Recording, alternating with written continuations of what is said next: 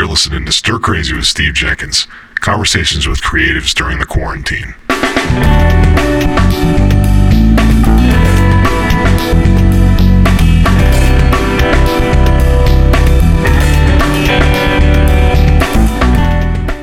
Hey folks, welcome to Stir Crazy with Steve Jenkins.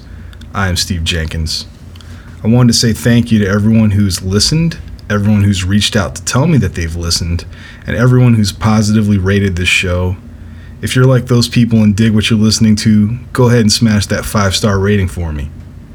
I just want to do a few quick housekeeping things up front before we get into today's episode. After this week, the next two weeks will be it for the two episodes per week thing. I'm realizing that a lot of people are trying to keep up with all the other stuff they're dealing with, and probably one episode a week is the pace I'm going for. When I started this, there were initially 20 interviews that I conducted from the end of March into early April, and that's mostly what all of these have been comprised of, uh, the episodes we've had so far. So the next four are the last of those batch, and then I'll be doing a whole new batch of new interviews with other people. So going forward, two weeks into June, it's just going to be one episode per week. Today is May 25th, which is Memorial Day, and I'm recording this message about 20 minutes before that's over. It's been a strange weekend. Normally, I'd be with friends at a barbecue somewhere, but this year I just stayed home and decided to shelter in place. I'm sure everyone's following the latest statistics, but as of today, almost 100,000 people have died in America from COVID 19. Some of these are well known people, some of them are not well known, but they're all significant. And just as we need to remember and be grateful for all the soldiers and troops who have sacrificed a lot for this country, we need to also remember those we've lost to COVID 19 and keep them in our hearts. And given how this is a scary and difficult time in our history, we must celebrate those who are fighting for our health on the front lines, the people who work at our grocery stores, our delivery services, etc. It doesn't feel like it's been two months and a few days since all of this began in March, but here we are. It's been draining. It's been anxiety inducing. And it's probably been really hard for most people. And it's good that people have been productive and creative. And it's been really awesome to see all the music collaborations and the content that people are making. But I would not trust these things as a barometer for where people's mental health is all the time. I mean, geez, this podcast is called Stir Crazy. That's a slang term. The definition of stir crazy is mentally ill because of long imprisonment or distraught because of prolonged confinement. I can't speak for everyone, but I know that my mental health is something I've constantly had to monitor since this started. I live alone, I don't have any pets, I'm single. What I do have are great friends, and I have my family, and I have a fast internet connection which gives me access to those people. But I also have to find ways to constantly keep my morale high. And that might be routines, that might be just sticking to the stuff I would normally do day in, day out. I know that some days are definitely better than others, but I've been working hard at it. And I feel like we're all kind of doing that. We're all trying to hang on to stuff. And you can hear how it wears on people. I mean, we've done, I've done uh, like 14 episodes of this so far. And if you listen to what people are saying, you can hear it in the sighs and the pauses and the weight of those pauses and the conversations that have taken place on this show. And there's a lot of weight to this and a lot of uncertainty, and it's a lot of mental gymnastics just to deal with it.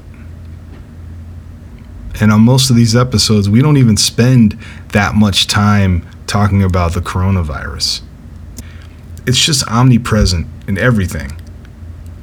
And it being a source of nonstop anxiety cannot be overstated. And uh, I don't have the answers, but today is a special episode that I'm dedicating to mental health. And my guest today is Dr. Susan Bodnar. She's a psychologist based in New York City. Besides her own practice, she also teaches at Columbia University. And she was also my therapist for five years, five and a half years. And the work we did was immensely helpful to me.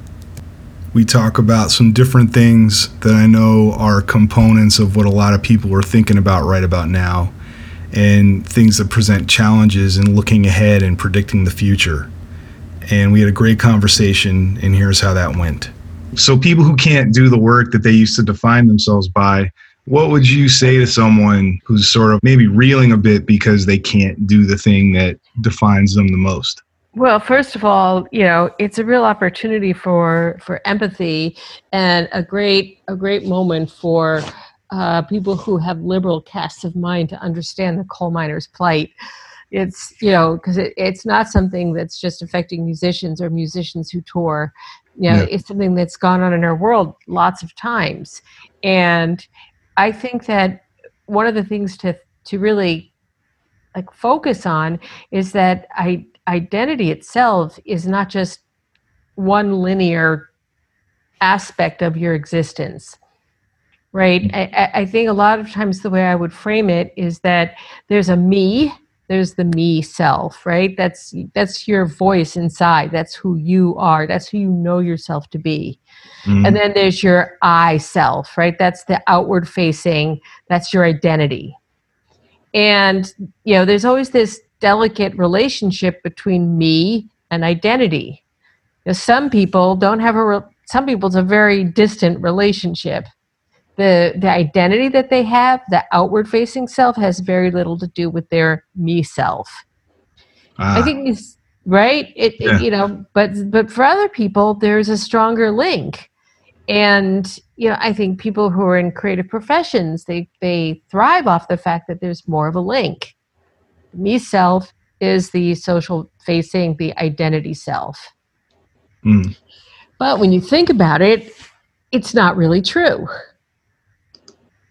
It's it's par- maybe partially true and maybe there's been a greater relationship between the me self and the sort of outward facing identity self but everybody has parts of them that are really unknown and unexplored and unexamined and this is a good time to return to that aspect of, of one's interior and kind of poke around there and and see what's going on because that's where you're going to find the the impetus for the kinds of changes that might be necessary mm.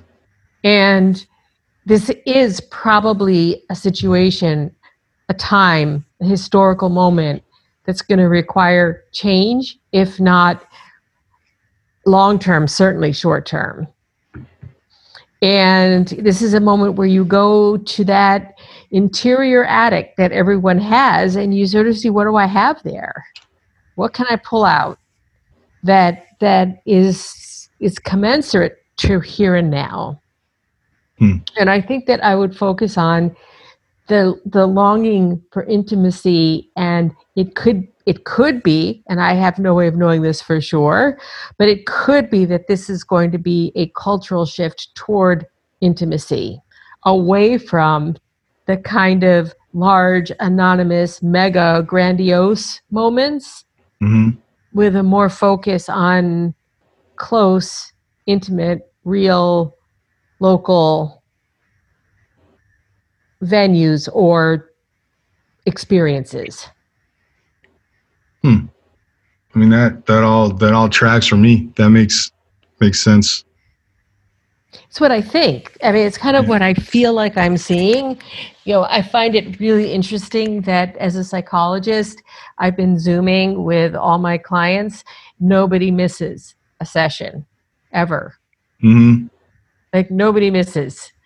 And I find that like really surprising because it's easier to miss Oh, because you don't have to. There's not the accountability of showing up in person. Is that the? It's like you know. It's like yeah, a lot of ways you can miss, but you know, everyone everyone shows up, and and I think it's because it's there's something really soothing about a conversation right now with another person and and i'm looking and i'm seeing all the things that people have done with zoom and i think lots of i think i was just reading about melissa etheridge did it was doing a daily concert at three o'clock a Zoom concert. Um, you know, and that a lot of people were watching it, and sadly, I think her her son just died with an overdose.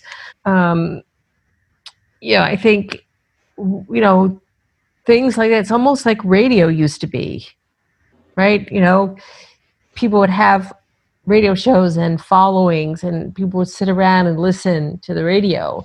Well they're doing that a lot with music i think things that are that are more intimate. And i wonder whether or not people are going to like that better.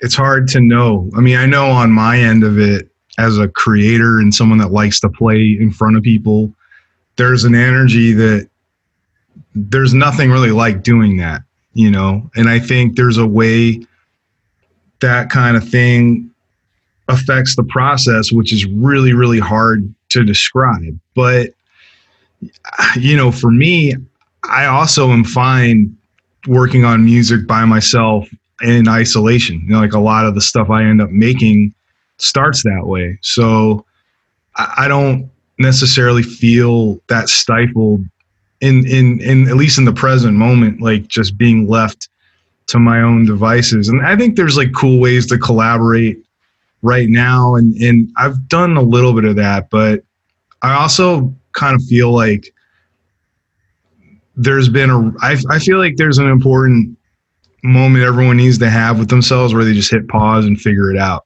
And from a musical standpoint, I haven't been as like anxious to just start putting stuff out there. Like I'm working on things now, but it wasn't like, all right, I'm going to start this because I just figure it's going to come in waves. People are going to get tired of streaming, so other people will like come in and you know, I think I think it's going to be a marathon and not a sprint with stuff. So there's not really a rush.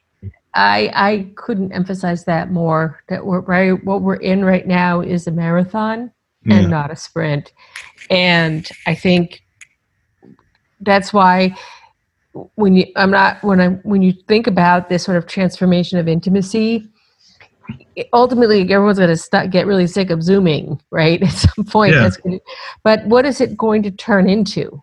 What what is the what is the mutation that this will it will take? And i i wonder you know whether or not it's going to be smaller more local venues and which are going to be able to open more quickly where they're going to be able to put into place the safeguards that are necessary. And people are once again going to have the experience of being in smaller venues hearing live music. Yeah. There's and, a couple clubs down the street from me that are uh, there's one that's sort of like a premier venue that's kind of like the 55 bar in the city and they're they're going to start streaming. Like they're going to have people play there and they're not going to open up yet, but they're going to let bands play there and like stream them. And I'm sure if they charge, people will probably pay to watch it.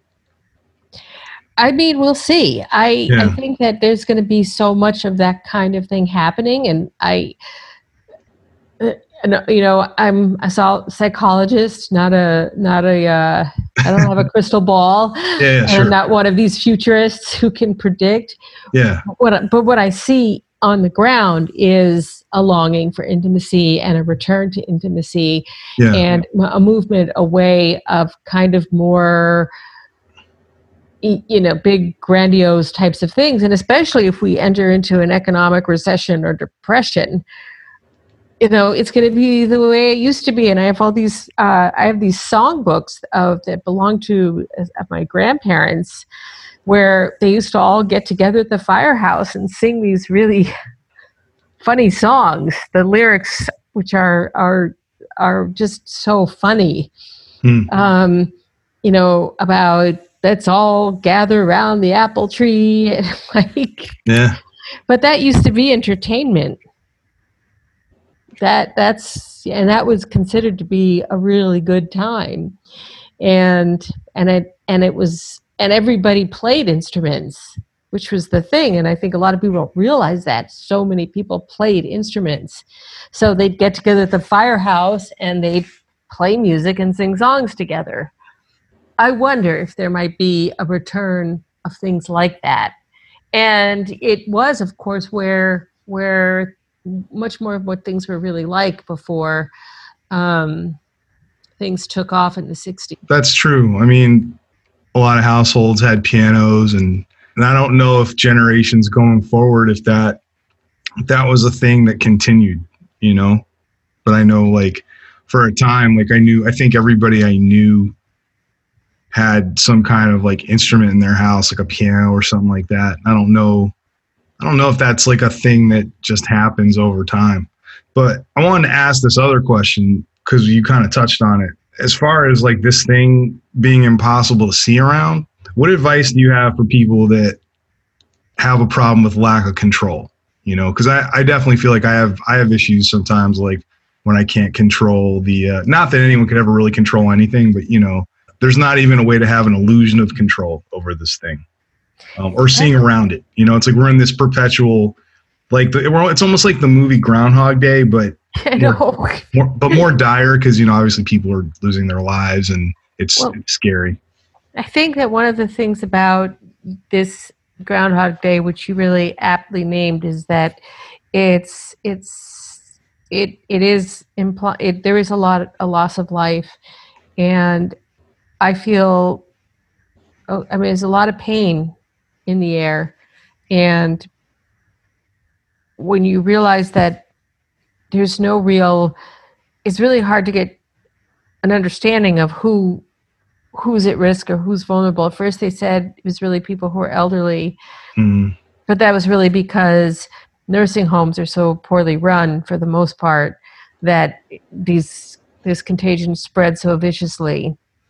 It turns out once that once it's out and about, it, it can affect lots of different kinds of people, and it has a lot to do with proximity and who can and who can't socially distance. Maybe I'm again not an epidemiologist either, but mm. um, now we're finding out that actually young people can get it and we're finding out that you don't have to necessarily have a pre-existing medical condition mm-hmm. so so who gets this thing how do you get it who who's getting now these kids that have this this uh, inflammatory syndrome um, that's related to covid who are who are now dying you know young kids Mm. What's that about? And then this other thing about young people being subject to blood clots and strokes. Like, what?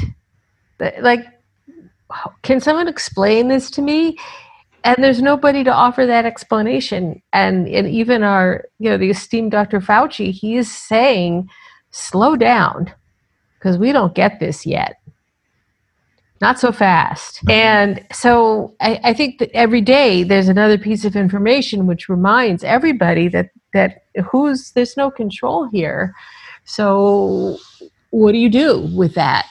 And I think that maybe what I see and what I know, um, again, as a psychologist who you know spends all my time talking to people, what I have found effective because there's no research on this. There's no, I can't pull out the study that says, here's how to handle a global pandemic. Here's the answer.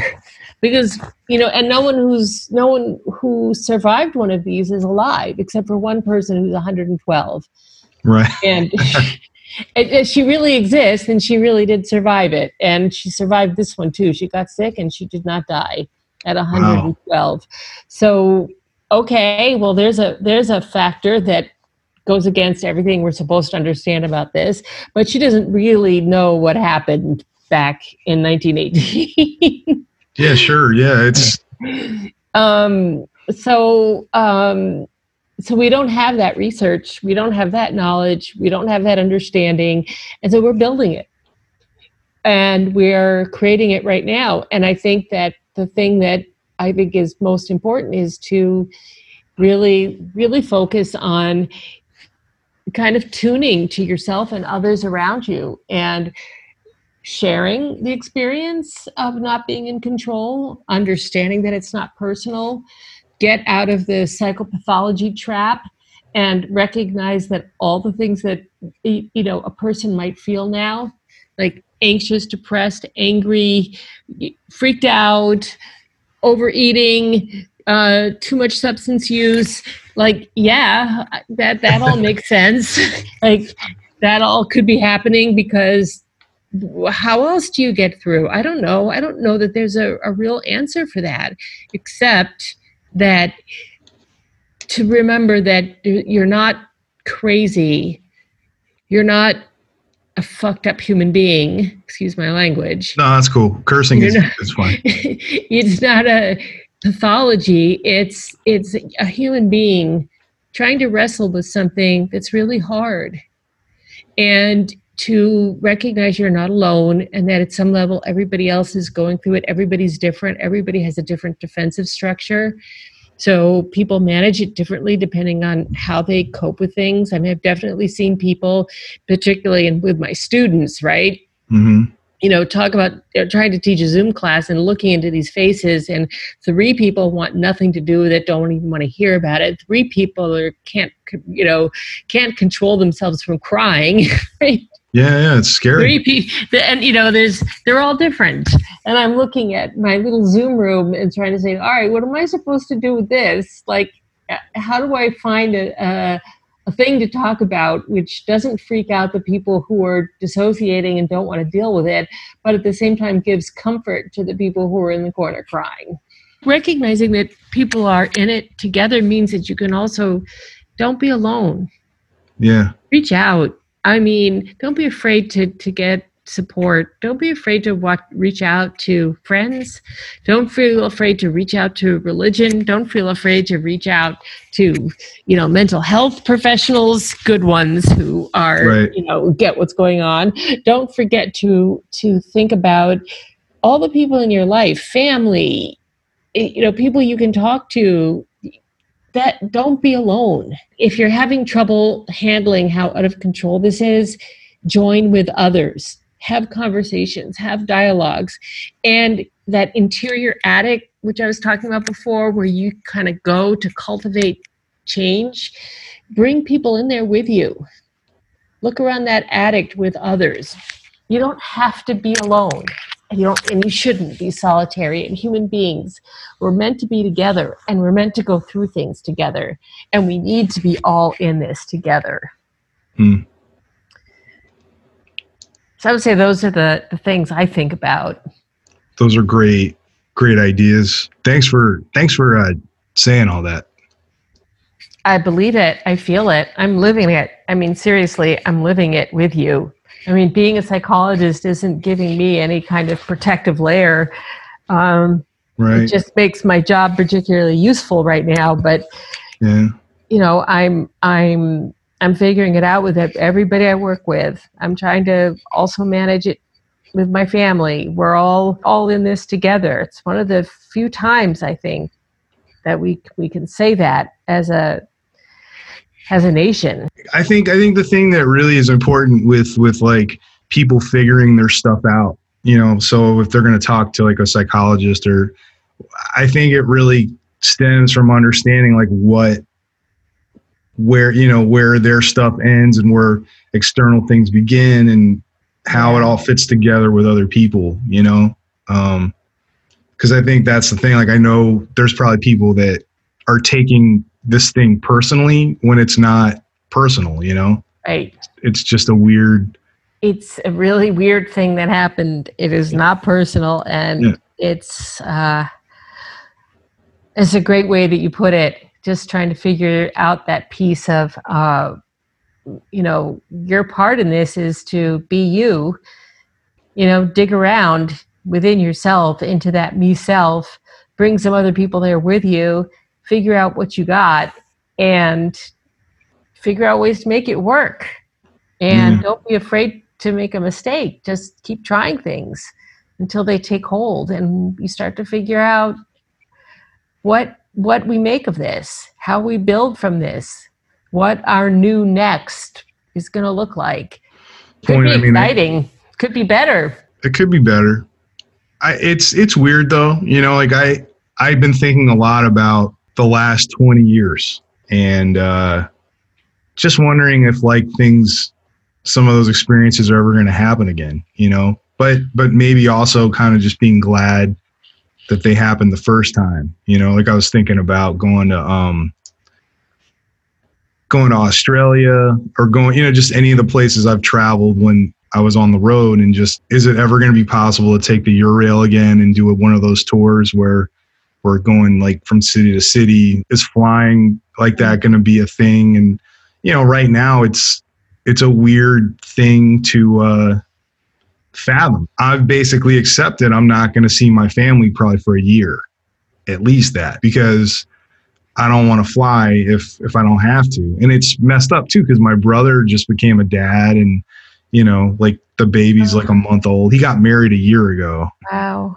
So it's like I'm seeing my nephew. I mean, but I'm also grateful that we have FaceTime and Zoom, and you know, my mom's she's doing well and she's healthy, but it's like you know, yeah, I, I'm not going to be able to see them for a while. And, you know, I've accepted it. It's not something I'm happy about, but in terms of just thinking about the greater good and like what the risks are, I mean, I think that's just kind of how it's going to have to be for a little bit.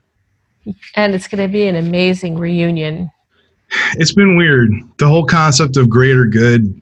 I don't know. I sound really measured when I talk about it. I did actually lose my cool on someone for not wearing a mask because I just feel like half this town can't work right now. Like nobody in the entertainment business can work right now. Right. So it's like if everyone's willing to take the cut and like, you know, tighten their belts so this thing can get solved, I feel like it's the ultimate sign of disrespect for people to just not give a shit about that. But yeah. I don't know. Not everybody thinks about. I also I also think you know I don't know. I, I didn't feel great after I had that interaction, but I felt like, you know, and I felt it was a justifiable thing to say. And I, I know nobody likes to be told anything. I'm sure that wasn't like the greatest moment I could have had in, in all this, but, but I, you know, I don't know. I think, uh, I think everyone's brain is all over the place right now. So it's Yeah. like, you know, Well, that's why it's such a good time to go into that internal attic and that me self and dig around and sort around and and uh, take a look at those memories and take a look outside the window and start figuring out how to put the pieces together. well, thanks so right. much. Oh yeah, it was great, Steve. So wonderful to talk to you. You sound really good. You make me so happy. Oh, thank you. Okay. Thanks. No, I, I owe you a great deal of, you know, gratitude for your help and everything. All right. Bye. Bye. That's going to do it for today's episode. Next week is the first of the final two weeks where there'll be two episodes per week. Going forward, it'll just be one episode. You can listen to Stir Crazy on Apple Podcast, Stitcher, Spotify, and Google Play. Thanks so much and be well.